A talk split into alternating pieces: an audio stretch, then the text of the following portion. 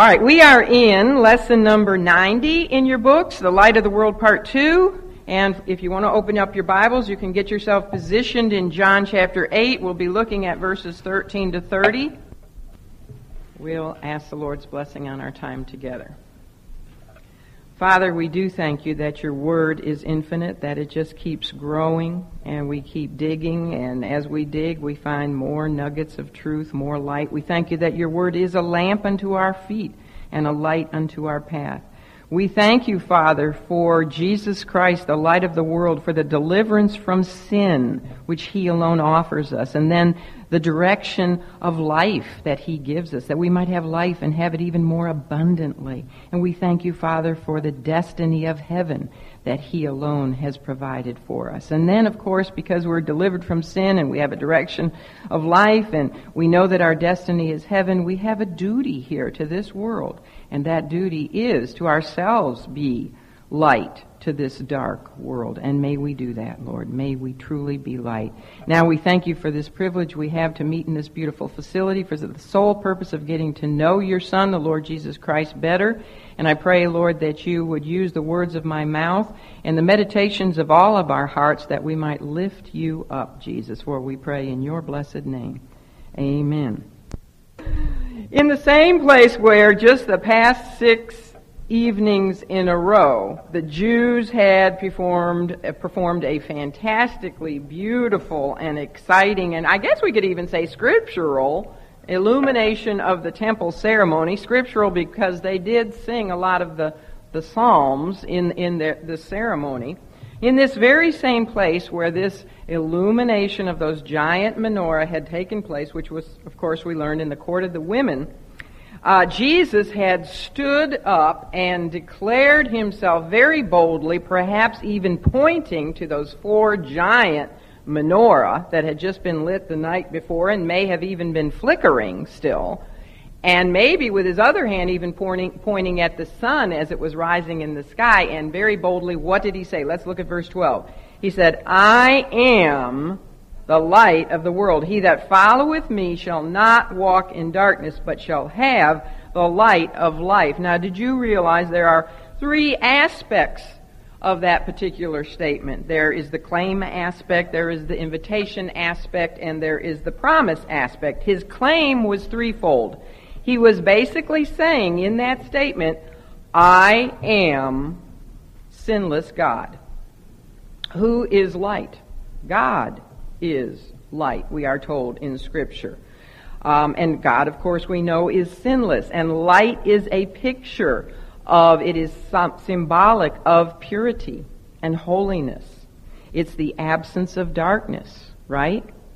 So, and everybody, all the Jews knew that he, this was a reference to the Shekinah light, and they all knew that the Shekinah glory was God Himself leading Israel in the wilderness, and God Himself dwelling above the tabernacle and in the te- uh, temple. So he was claiming to be God by that statement. I am sinless God. He was also claiming by that statement to be the Messiah of Israel. The Jews knew that many of the names of the Messiah, their coming Messiah, uh, were light names. In fact, the rabbis even said that another name for the Messiah could be light, because in Scripture he is referred to as the light that uh, would lighten Israel. He is called the Sun, S-U-N, of righteousness. He's referred to as a star out of Jacob. He's called the refiner's um, fire and other names. Um, such as that. So he was claiming to be God, he was claiming to be the Messiah of Israel, and what else was he claiming? Threefold claim. He was claiming to be the Savior of the whole world. He said, I am the light, not just of Israel, but I am the light of the, uh, of the world. So he was claiming to be that one who, the light that would come to lighten those who were sitting in darkness, the Gentiles. He was a light to lighten the Gentiles. So his claim was threefold. I am God, I am the Messiah of Israel, and I am the Savior of the whole world, Jew and Gentile. But his invitation was, is there such a word as onefold? singular. His invitation was singular and very simple. You know, the invitations that Jesus gives to man are always very simple. very profound. I passed a church on my way up here, and it said, what did it say? It said something like the gospel message is plain and simple. And I thought that's so true. All he said, you know what his invitation is in this verse? Follow. Follow me. Do you remember what he said to his first two disciples, Andrew and John? All he said was, Come and see.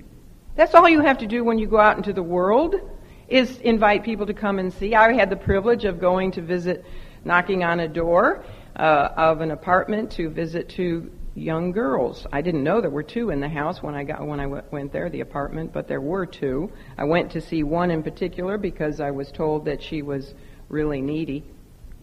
And um, the, the, the, talk about people sitting in darkness. There are a lot of people sitting in darkness. I walked into that little apartment and it was dark. The shades were pulled. It was dark. It was sad. Young girls in their 20s, both of them on depression medicine both of them just in, in darkness. Sad, sad.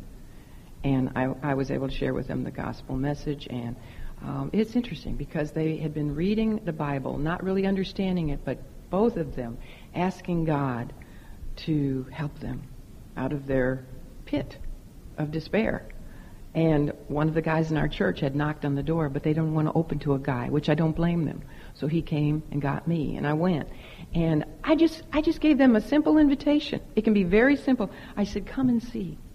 You're in darkness. I want you to see the light, the light of the world. I'm going to be back at 6 o'clock. I'm going to pick you up. You be ready for church. And we're going to go and see. And they were ready. And they came and saw. And it was wonderful. They were crying. The message was just for them. It was beautiful. And as I took them home, and there was a little five year old girl involved too, as I dropped them off back at their apartment, one of them said to me, You know, if you hadn't come today, I don't think I would have made it through the day. There's a lot of people sitting in darkness. Sometimes we're so used to the light we forget about how many are out there in the darkness. All we have to do, like Jesus say, come and see. Come and see. Uh, another time to Philip, he said, Follow me. Saw Philip, he said, Follow me. Philip followed him, found out he is indeed the light of the world. He said to a tax collector named Levi, same thing, follow me. Levi became Matthew, who wrote one of our gospel messages. He followed him and he found the light of the world. Jesus said, um, Come unto me, learn of me. It's that simple. Invite people to Bible study. Come and see, learn of him. That's what we're doing in here. Another time in Revelation, very simple invitation. He said, I stand at the door knocking. All you got to do is what? Open the door. Open the door of your heart. Let me in. So the claim was threefold. The invitation was simple. It was onefold. And the promise was twofold. What was his promise? He said, He that followeth me, number one, shall not walk in darkness. Follow him. You don't have to walk in darkness anymore. Number two, you shall have the light of life. You shall have what?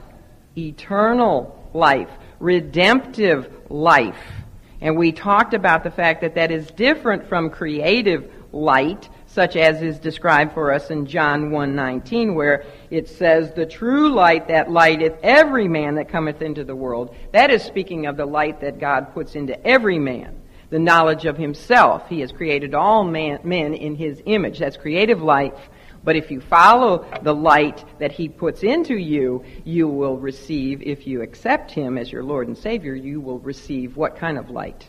The light of life, redemptive life. So there's a distinction. Also, notice, by way of his statement of John 8:12, that we have a definition of the natural man. The natural man is the one who stumbles and gropes about in this world. He's in darkness. What's the definition of the natural man, the unregenerate man, the unsaved man? He is the one who is walking in darkness. He's groping around, stumbling. He knows nothing other than the things of this immediate world as he sees them, as he senses them with his five senses. He walks in darkness. He's ignorant, really. He doesn't like to hear this, but he's ignorant of what this life is all about. And he's he's ignorant about the life that follows. But in spite, this is the strange thing, in spite of his stumbling and his groping around in, in the darkness. Uh, sinful men love that darkness, don't they? Why? And why do they hate the light? You ever notice that evil deeds always seem to take place in dark places? They always occur in dark places. You go by a building, and, and, and notice this too. If you go by a church that doesn't have any windows at all, and there's some that are called halls and temples and things like that, isn't that a little bit suspicious? Evil things take place in dark places. Uh, sinful men don't like the light because the light uncovers their evil ways. So they, they love the darkness and they hate the light.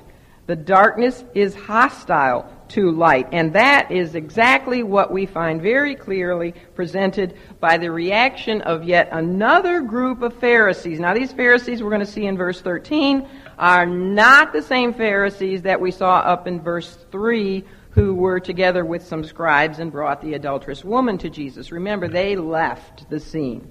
But we could say very easily that Pharisees at the time of the Feast of Tabernacles were ubiquitous. That means they were everywhere. They were just everywhere.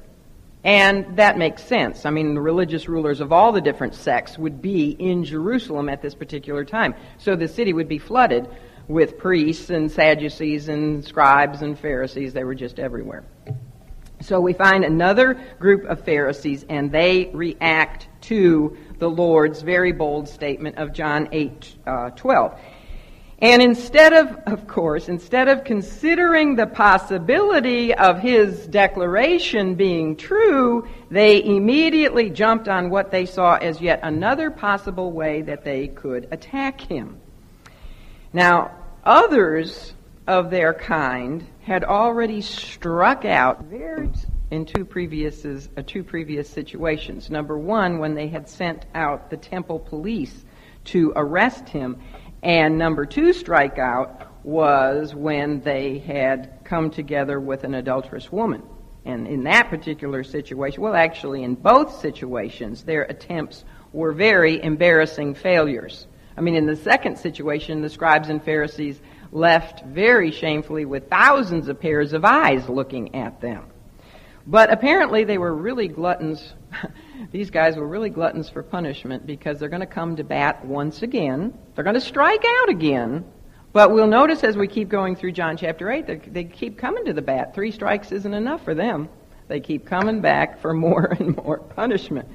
So here is what they thought. After the Lord said, I am the light of the world, they thought this was a golden opportunity given to them by Jesus himself for them to disprove him once and for all and to show the people that they were superior in their spiritual knowledge, um, superior to him, and that he was nothing but a fraud.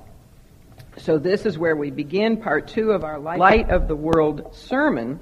And in our lesson, you, you see on the outline, we're going to be looking at four different divisions. We're going to look at the Lord's witness, the law's witness, the Lord's way, and the Lord's word. So let's begin by looking at the Lord's witness, verses 13 to 16. Immediately after he made his I am the light of the world statement, it says in verse 13, The Pharisees therefore said unto him, Thou bearest record of thyself I stop right there and tell you, number one, that is not true.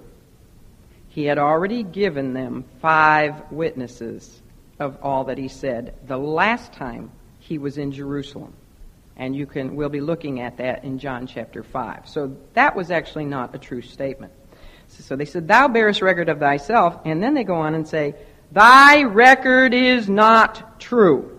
What were they actually saying to him? Yeah, they're calling him a liar. You are a liar. And verse 14 says, Jesus answered and said unto them, Though I bear record of myself, yet my record is true. Remember we said how many times the word true is found in this sermon? Because light equals truth, truth equals light. He says, My record is true, for I know whence I came. I know where I came from and whither I go. But ye cannot tell whence I come and whither I go. Ye judge after the flesh. I judge no man, and yet if I judge, my judgment is, there's that word again, true. For I am not alone, but I and the Father that sent me. When these religionists heard the Lord's claim, I am the light of the world, etc., they understood, they very well understood all that was involved in it. In other words, they understood his claim to deity, they understood his claim to being the Messiah, they understood his claim to being the Savior of the whole world. But their only reaction was to shrink back from, from that light, from his light, the light of truth, because they just couldn't bear the purity of its beams. And this proves the truth of uh, John 1 5, where it says, The light shineth in darkness, and what? The darkness comprehended it not.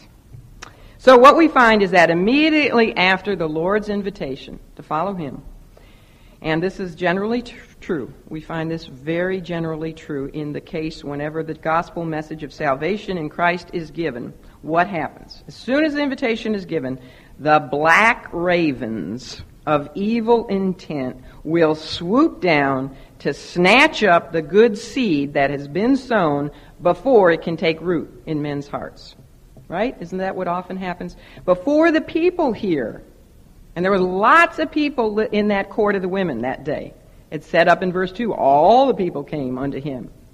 Uh, and so, before they could even really meditate on the power of the Lord's words, the Pharisees began their dirty work to try to silence truth and to snuff out the light that God had sent to them. And we talked last week about how that's impossible, isn't it?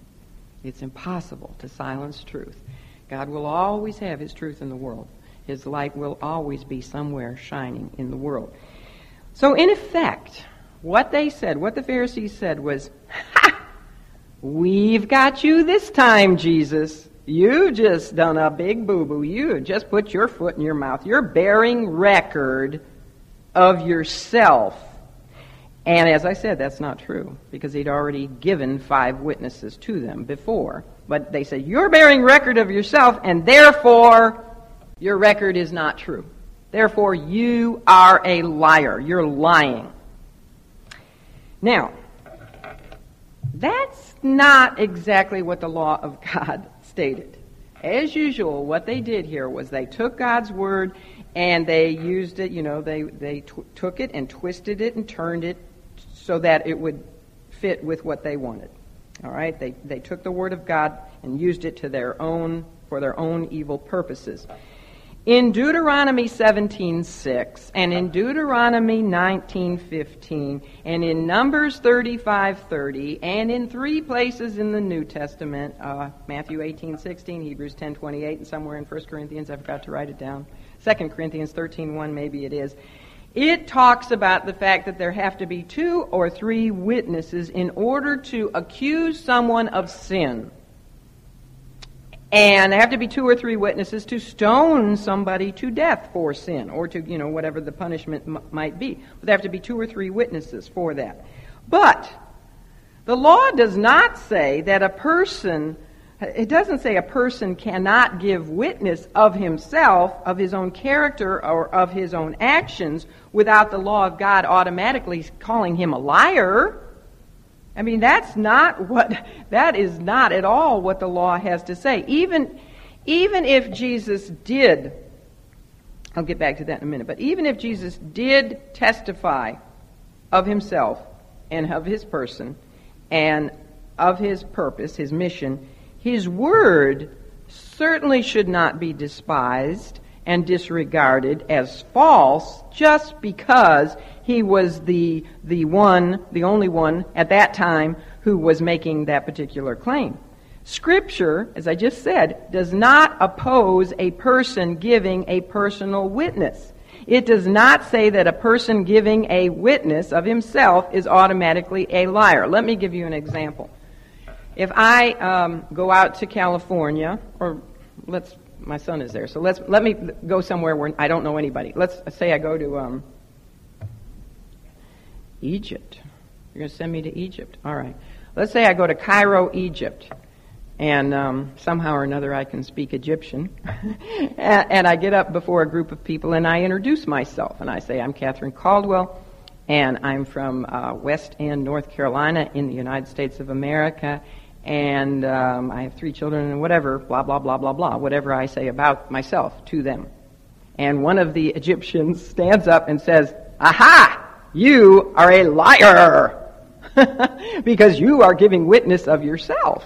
Now that's kind of ridiculous, isn't it? That is not what the law of God says. That if a person gives a witness of himself, he's automatically a liar. Liar. The only thing that remotely would come close to this would be the rabbi's own law. And notice, if you will, in verse 17, we'll get to that in the next section, but it says, he, Jesus speaking, he said, it is also written in your law. Okay, in the rabbi's law, their law, a person's witness of himself, and just of his only witness, his sole witness of himself, in a court of law, in defense of himself, in other words, if he's been accused of a crime and he's the only one to defend himself, that witness could not stand alone. All right? So, really, um, the burden of proof in this situation is on them. Because Jesus hasn't done a sin. So if they want to prove, prove that he has committed a sin, they have to be the ones to come up with two or three witnesses to accuse him of sin. He's just making a statement, a declaration of himself. You see? Are you following me? Okay. And you know what? They never could come up with two or three witnesses to speak out against him. Even at the end, they have to hire false witnesses, bribe false witnesses to speak out against him. So, but we can understand. I mean, our court system would it runs the same way. A person can't give be the only one to give a defense of himself. Uh, that doesn't stand alone. And the Lord understood this too, which is why he said over in John 5:31. Just go back there a few pages, John 5:31, and look at the Lord's own words. The last time he was in Jerusalem, he gave this big sermon in John chapter 5 called the Sermon on the judgment and resurrection power of the Son. And in John 5:31 he had said, "If I bear witness of myself, my witness is not true." So maybe this is what the Pharisees were thinking of. Aha! You said if you bear witness of yourself, your witness is not true. Now you're bearing record of yourself, so your witness is not true.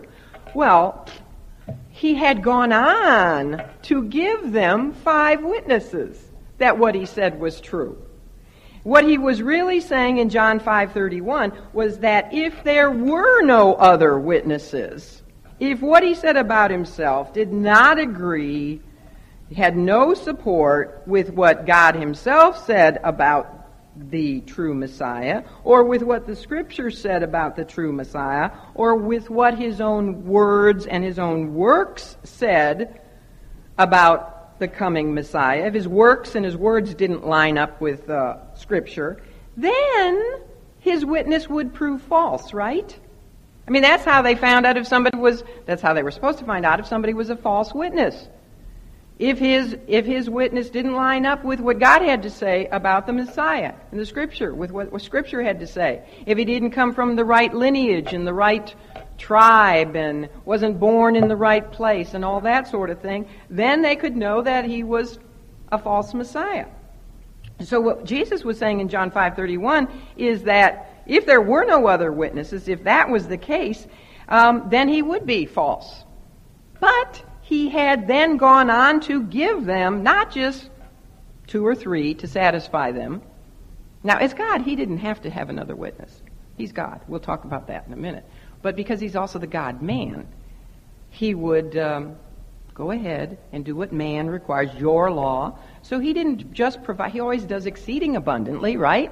He didn't just give them two or three witnesses, he went on to give them five witnesses. And you can read those witnesses who they were in, in verses 32 to 39 of John chapter 5. We covered this in, in our study.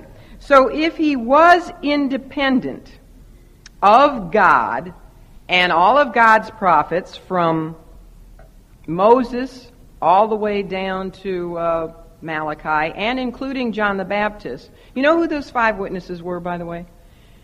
Well, let me just give them to you. The five witnesses that he gave to them back in John chapter 5 were his own words, God's words, his own works, John the Baptist, and um, Scripture. So if he was independent of those five witnesses, um, if John the Baptist didn't, you know, he was the forerunner of the Messiah. If he didn't point to him and say, "Here's the Lamb of God, which cometh to take away the sins of the world," if God, what God said, didn't agree with him, if his own words and works did not give testimony as to who he was, then his claim could be disregarded. But that was not the case. In fact, in light of who he is, I say in light, that's a pun. He is the light, right? In light of who he is, he could really give witness of himself. As he says in verse 14, though I bear witness of myself, yet my record is true. You see, he claimed to be the light of the world, and the reality of light is affirmed by the very fact that it shines just go outside today. The, the, the reality of the fact that, that light exists is, is in the, the fact that it shines. Light has to bear witness of itself. The truth of its existence is the fact that it does shine. It doesn't need any other witnesses.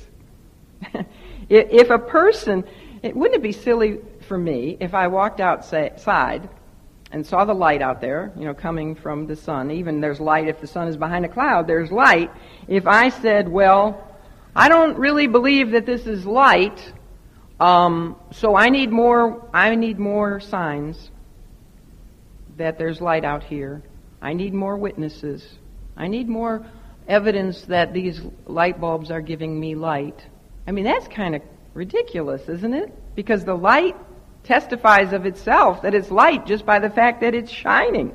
The only ones who cannot see light are those who are either blind or they're willfully lying. They see the light, but they're denying the fact that they see the light.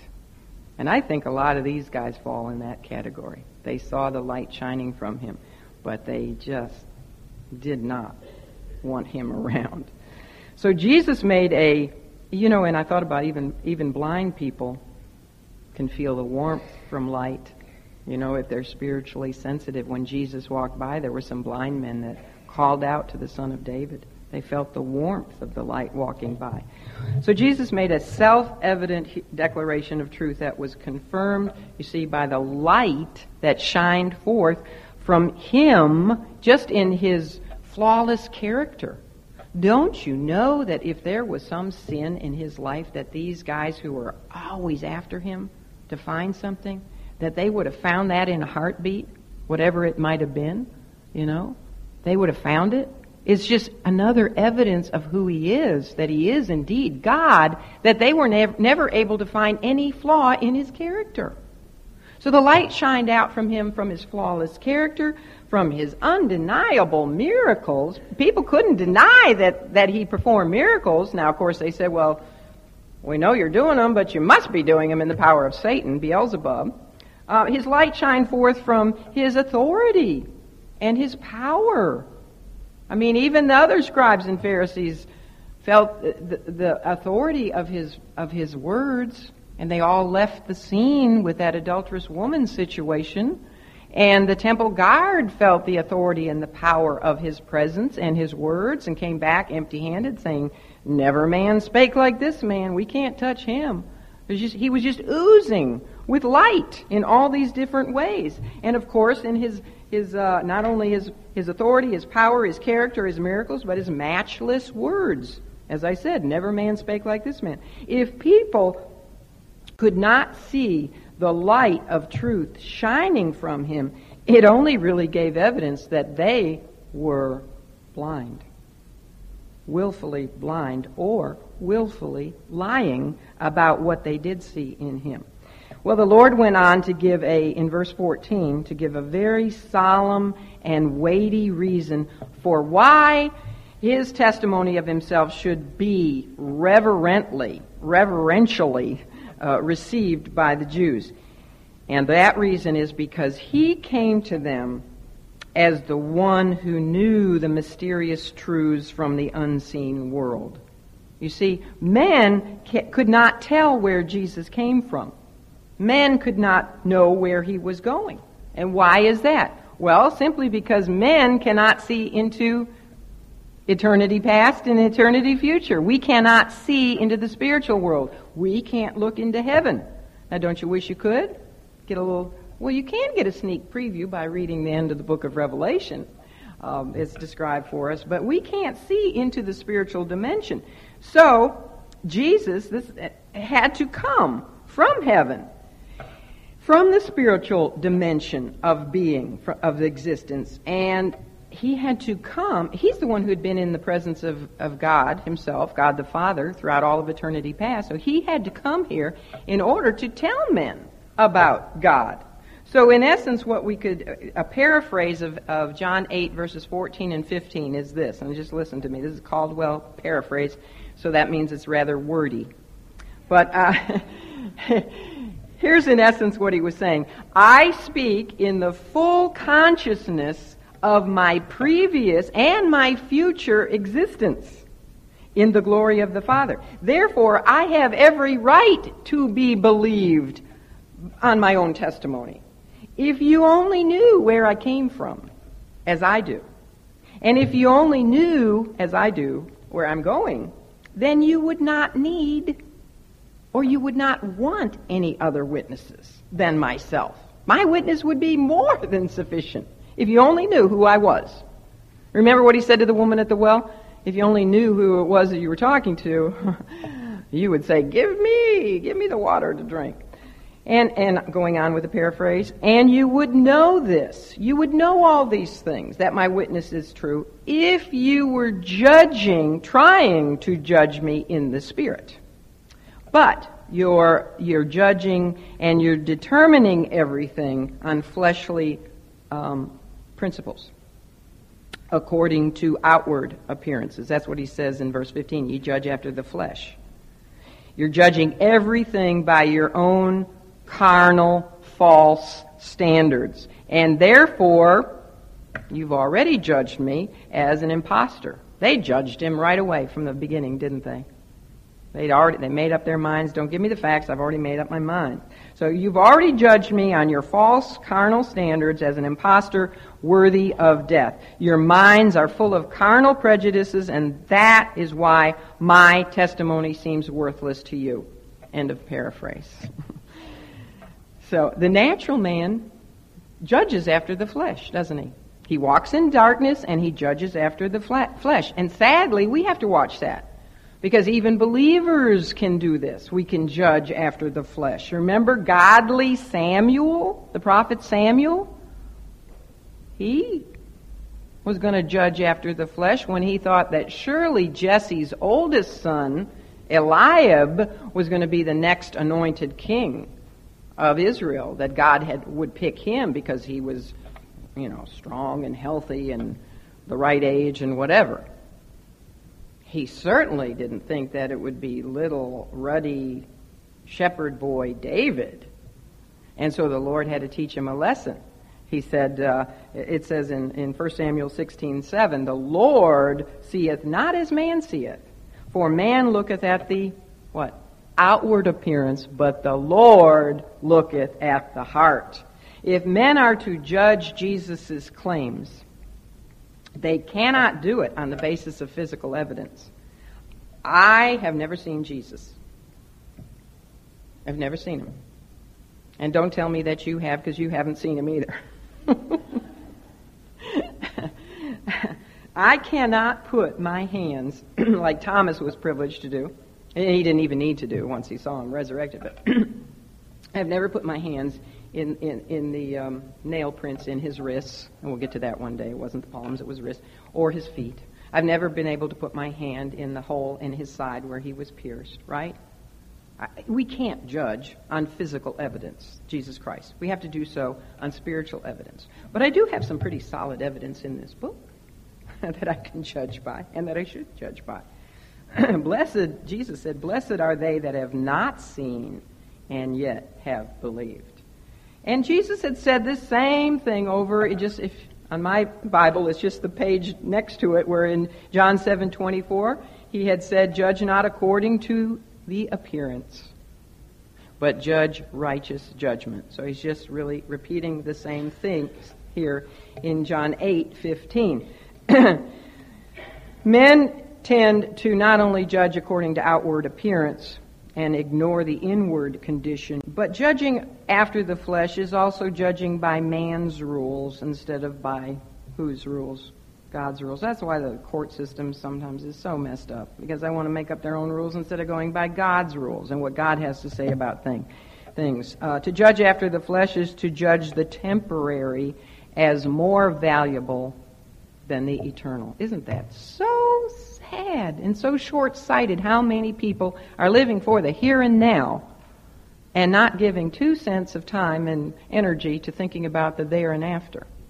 To judge by the flesh is to judge that which gives physical nourishment. Everybody's all hung up about what they're going to eat and what they're going to wear and all that kind of stuff instead of, like you're doing here, giving, giving time uh, and putting it as a, a vital priority in your life the need for spiritual nourishment. Spiritual nourishment is far more important than physical nourishment. Well, Jesus went on, verse 6, uh, yeah, that latter part of 15. He said, I judge no man, and yet if I judge, my judgment, here's the word again, true. My judgment is true, for I am not alone, but I and the Father that sent me. Ignorant of the facts and merely judging after the flesh, the Pharisees presumed to sit in judgment on Jesus Christ. Isn't that amazing? Here they are, these little guys. Little, I mean, can you imagine what they look like from God's perspective in heaven? And they're presuming to sit in judgment on Jesus Christ, and yet He, who had all the facts about heaven, about God the Father, about God the Holy Spirit, about Himself, God the Son, had all the facts from eternity past to eternity future, had all the facts about each and every one of them. He knew about them before they were even born, before the foundation of the world was established. He knew he could read their hearts like an open book. He knew all these things, and yet he was withholding judgment on them. You know, at his first coming, he didn't come to judge men, did he? He came not to condemn men, but to seek and to save that which was lost. So his, his whole um, attitude, the thing that motivated him here, is not the law, but love. He's concerned about these guys.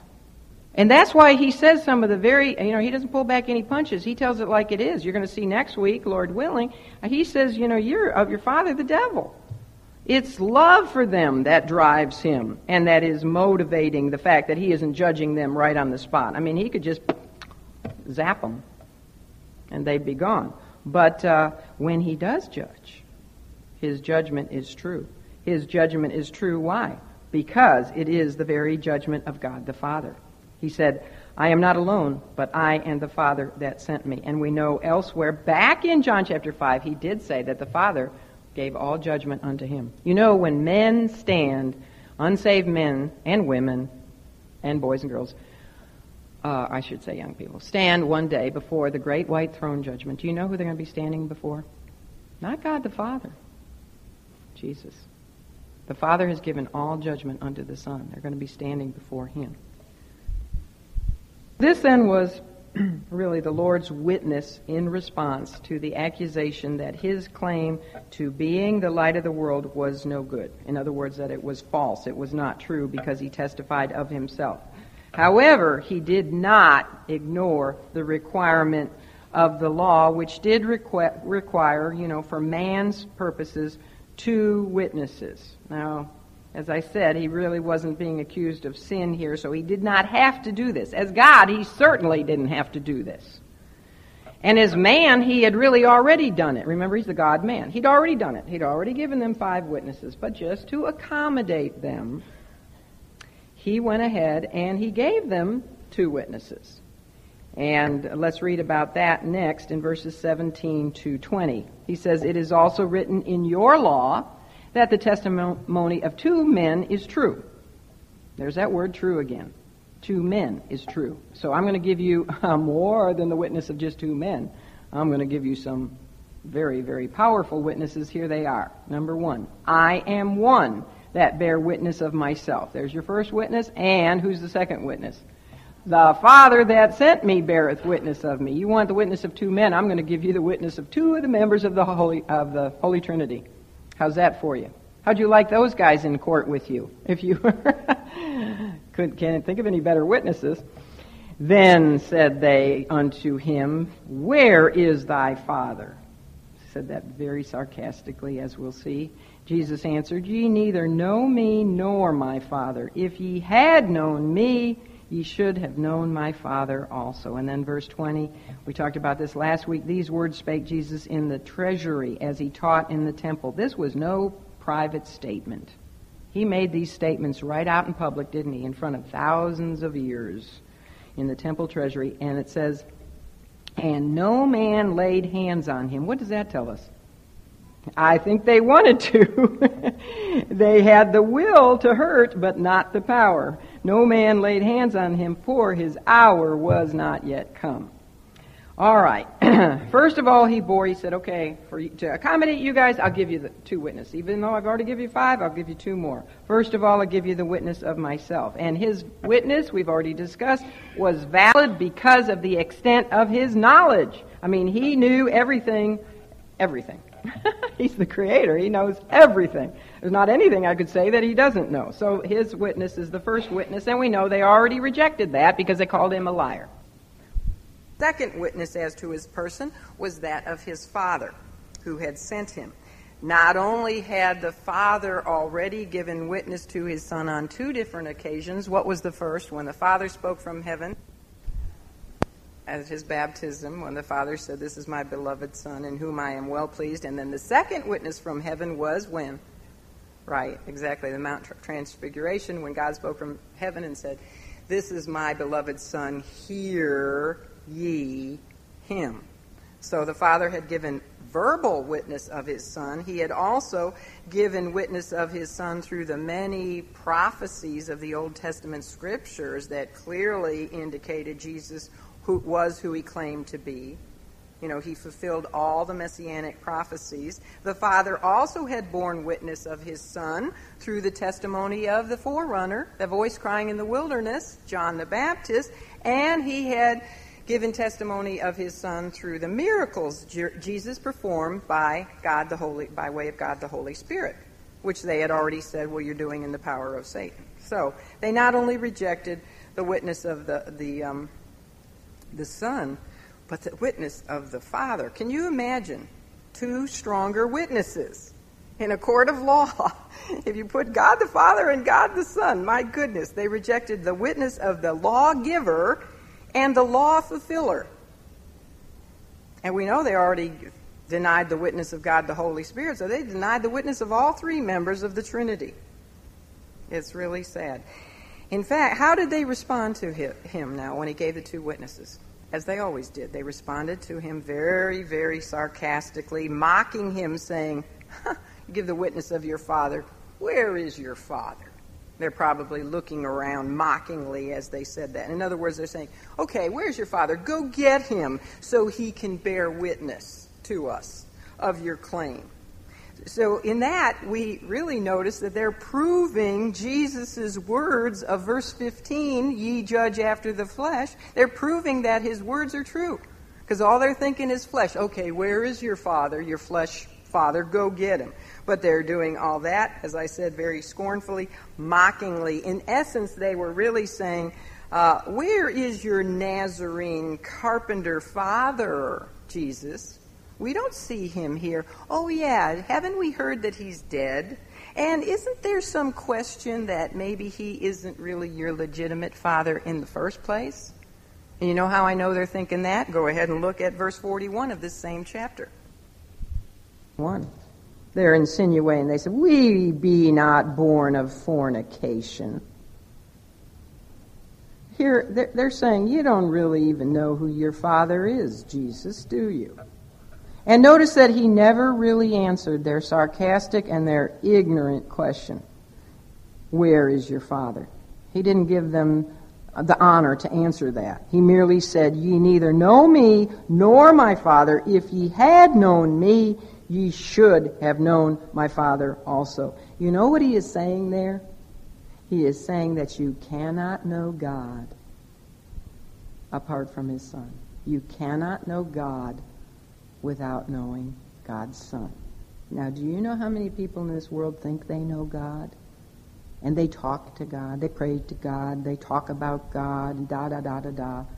They even die for their God, martyr themselves, and all kinds of things. And they don't know God at all, because the only way you can know God God is through his son. He sent his son into this world to reveal himself to us. The only way to we can't go to heaven and find out about God. God had to come to earth to tell us about him. And that's exactly what he did through his son. I am the way, the truth, and the life. No man cometh to the Father but by me. No man knoweth the Father but by me. And this, oh my goodness, this was a serious rebuke to these men who prided themselves about their superior knowledge of God. You know, they professed to be the wor- if anybody knew God, the true God, it was them. They professed themselves to be the world authorities on God. You know, if they could write a Britannica encyclopedia on God, the ones to write it would be them. They're the experts. But Jesus revealed that despite their no- supposed knowledge of God and despite their feelings of superiority, they really, this is a big blow, this is a big punch, they really had no knowledge of God at all. Zero. None. They didn't know God at all. Because if they had, they would have recognized him in his Son. He said, If ye had known me, ye should have known my Father also. He said that later um, to his, one of his own disciples. If ye had known me, ye should have known my Father also. Well, of course, this comment about their ignorance of God, along with um, the fact that he called God my Father twice in the verses we just read, and that was a big no no. No Jews called, dared to call God their Father and make it personal. Uh, that was that was blasphemy. I mean, according to them, that was making himself equal with God. Aren't you? Aren't we privileged? We can say, "Our Father, which art in heaven," he, because He is personal. Because of Jesus Christ, we're brothers with. I mean, we're joint heirs with Christ, so He is now our Father. We have that privilege, but they didn't do that. So, along with the fact that He He called them ignorant about knowing anything about God, that they didn't know God, and that over and over again he was really declaring that he was God, that he's the Messiah, that he's the Savior of the world. He calls, dares to call God his Father. They want to seize him in order to permanently silence him. But as we read in verse 20, no man could lay hands on him. Why? His hour hadn't come. He wasn't going to give them the um, power to do that. They could not do that. So, knowing that there was nothing, his hating enemies, and don't you know they're standing there with daggers in their eyes at this point in time, there's nothing they can do about it. And knowing that, he just, he keeps, nothing can stop Jesus. nothing can stop the truth. Nothing can stop the light from shining. So he just continues to speak. You know why he continues to speak? He tells us he knows his time is growing short, but I think uppermost on his mind is the fact that their time is growing short. He knows their time is growing short. And it's love that is driving him, love that is motivating him, not the law here, but love for them. And so he continues on because he wants to warn them of the danger that is ahead for them. So let's look at the Lord's way, verses 21 to 24. Then said Jesus again unto them, I go my way, and ye shall seek me, and shall die in your sins.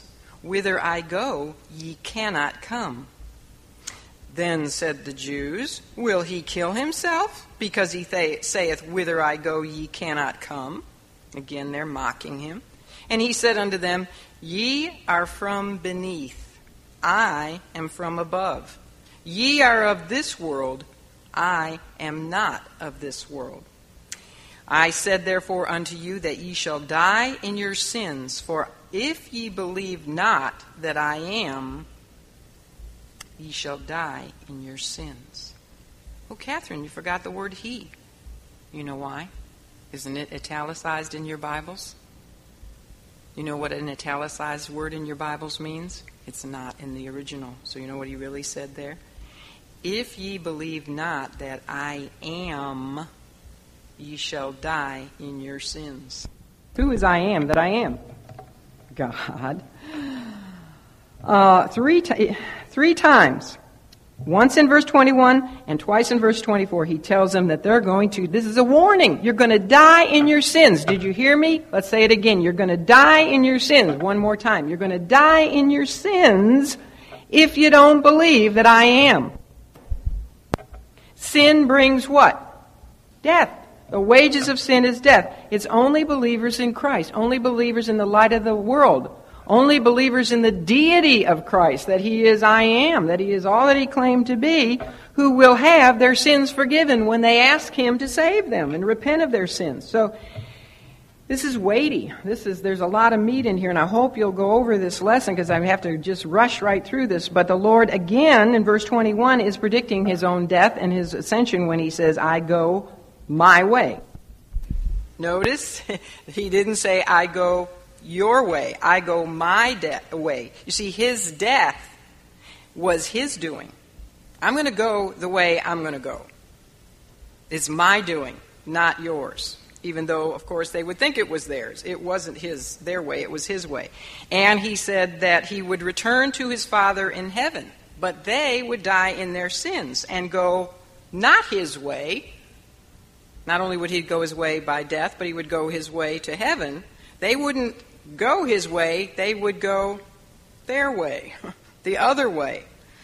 And they would seek him. This is another prediction. We've talked about this before where he said, Yet a little while am I with you, and then I go unto him that sent me. Ye shall seek me and shall not find me. That was over in John 7 34. They would seek him, but they wouldn't find him. When would they first of all seek him? After he was dead, and they probably turned Jerusalem upside down looking for his body. Uh, having refused the light of I am, the light of I am that I am, in their very presence, they would, the Jews as a whole, as a nation, they would continue on in darkness for centuries, wouldn't they? They would seek their Messiah. They're still seeking their Messiah, but they would not find him, other than, of course, the remnant of Jews that the Lord always has. So this, this prophecy for Israel really is still in its fulfillment stage. Well, again, as they had done over in John 7:35, if you want to look at that. Last time he said, "You'll look for me and you won't find me because where I'm going, you won't be able to come." Last time he had said that, they had mocked him by saying, "Ha, I wonder where he'll go. Oh, we know. He'll go. He must be going to go and teach among the Gentiles because we certainly wouldn't do that and dirty ourselves. Now, this time they say, oh, where is he going that we can't go? It must be that he's going to co- commit suicide because the Jews had a belief that anyone who committed suicide automatically went straight to hell. Now, that is not necessarily true. There are people who have been truly born again believers who have taken their own lives. That does not mean that they go straight to hell because that is not the unpardonable sin. But the Jews believed this back in those days, and they said, well, must be he's going straight to hell because he's going to take his own life. There's a lot of irony in this, but um, it's in your notes. You'll have to look at it. Really, the opposite was true because they were the ones who were committing national spiritual suicide themselves. But in verse 23, he told them that the reason they were going in two different destinations, he was going to go to his father his way, they were going to go the other way, is because they had two different origins. He says, You're from beneath, not meaning that they were from hell, but they were from the world. He said, You're of this world. I'm from above. I am not of this world. He came from heaven, but they belong to earth. There was an, and there is an infinite gulf that separates man from heaven, right? Man from God. There was an infinite gulf that separated them. And, uh, and they were unwilling to accept his way to cross over that gulf. He is the one mediator between God and man. He's the one way to cross the gulf between that which is beneath on earth and that which is in heaven. It's faith in him. You know, he's the Jacob's ladder. He's the only way. He's the one way to heaven. The reason they would not be able to go where he was going was because they were too connected to this world. They were of this world. They liked the darkness of this world. And friendship with the world is enmity with God. So he reminds his hearers of the seriousness of their unbelief by saying, I said therefore unto you that ye shall die in your sins, for if ye believe not that I am, ye shall die in your sins. And they heard him say that. They definitely heard him say, I am there, because he didn't say he. he said, I am. And uh, when they heard that, they had another little brilliant light bulb go off and they thought, okay, now we can, ca- we can get him to make a public, outright declaration uh, that he is the Son of God, that he is I am that I am, and we can accuse him of blasphemy. Look at all these witnesses that we would have. So, not because they really wanted to know who he was, but because they wanted to murder him they ask the next question Who art thou? What there, you see, Jesus always talked in ways, you know, metaphors and, and symbols and ways he could get around openly declaring, you know, I am God. I mean, he said it pretty clear, and they got it, but he didn't say it so much that they could stone him right then and there for blasphemy. He would say little things like we just looked at. If you believe not that I am he shall die in your sins. So now they want him to just come right out and declare who he is so that they can get rid of him. So let's look at verses 25 to 30. The, then said they unto him, Who art thou? And they're not asking that question because they really want to know. He's already told them over and over and over and over again, and they got it. They knew who he said he was. But they're trying to get him to say right out front, I am God. And they pick up stones and kill him. All right, so uh, they said, Who art thou? And Jesus saith unto them, Notice how again he gets around it because it's not yet his hour to die. He says, Even the same that I said unto you from the beginning. You guys, you kind of dance. I'm the same one I've been telling you all along who I am. And this, oh, this just breaks my heart. The next words. I have many things to say. Oh, have you ever felt that way? You know, when I was with those two girls the other day, I, I just had so many things I wanted to say to them. I just wish I could take my brain sometimes and all the things I've learned and just put it in other people's heads and say, Look, I just wish I could transfer it to you so you would know the light. You'd see the light. He had many. Can't you? He doesn't get frustrated because he's not like you and I, but oh, if I was him, I'd be so frustrated. So many things, so many wonderful things he could have shared with these guys. But he couldn't. Just like he couldn't do any miracles in his own hometown of Nazareth because of their unbelief. He could not. And you know, he could share with those two guys on the road to Emmaus, couldn't he? He started from the beginning of the scripture and he went through it. And he told them all, I would have loved to have been on that road and learned all those things that Jesus himself had to say in the scriptures. I, I know I'm just touching the hem of the garment when it comes to the richness of this book. But he couldn't share with these guys because of their willful blindness. I have many things to say and to judge of you, but he that sent me is true. And I speak to the world those things which I have heard of him. And look, they understood not. They just, you know, light shined in the darkness, and the darkness comprehended it not. They understood not that he spake to them of the Father. Then said Jesus unto them, Now here, this is his sneaky way of really answering their question, Who art thou? He says, When ye have lifted up the Son of Man, oh, not only is he predicting that they would be the ones who would kill him, they, you know, it would really be his way because he had predetermined it would be by being lifted up, being crucified. But they would be the ones to do it, and he knew it. When ye have lifted up the Son of Man, what's that? He's answering their question. The Son of Man was a, a messianic title. When you've lifted up the Son of Man, then, look at this, then shall ye know that I am. Forget that little he. It's not there. He's answering their question, but they couldn't do anything about it again because of the way he did it. And then he says, And that I do nothing of myself, but as my Father, turn the page, hath taught me, I speak these things. And he that sent me is with me. The Father hath not left me alone, for I do always those things that please him. And look at this. Oh, it ends on a good note. As he spake these words, many believed on him. Oh, yes! Many saw the light. Many, many saw that light shining out from the power of his person and the power of his words. And many, many believed on him. Many in that crowd listening understood he was indeed who he said he was. There's two more fantastic claims in here. Number one, that he says he has absolute dependence on his Father. And number two, his Father's absolute delight in him. Can you imagine any one of us ever making that claim? That I do always those things that please the Father? Who could say that?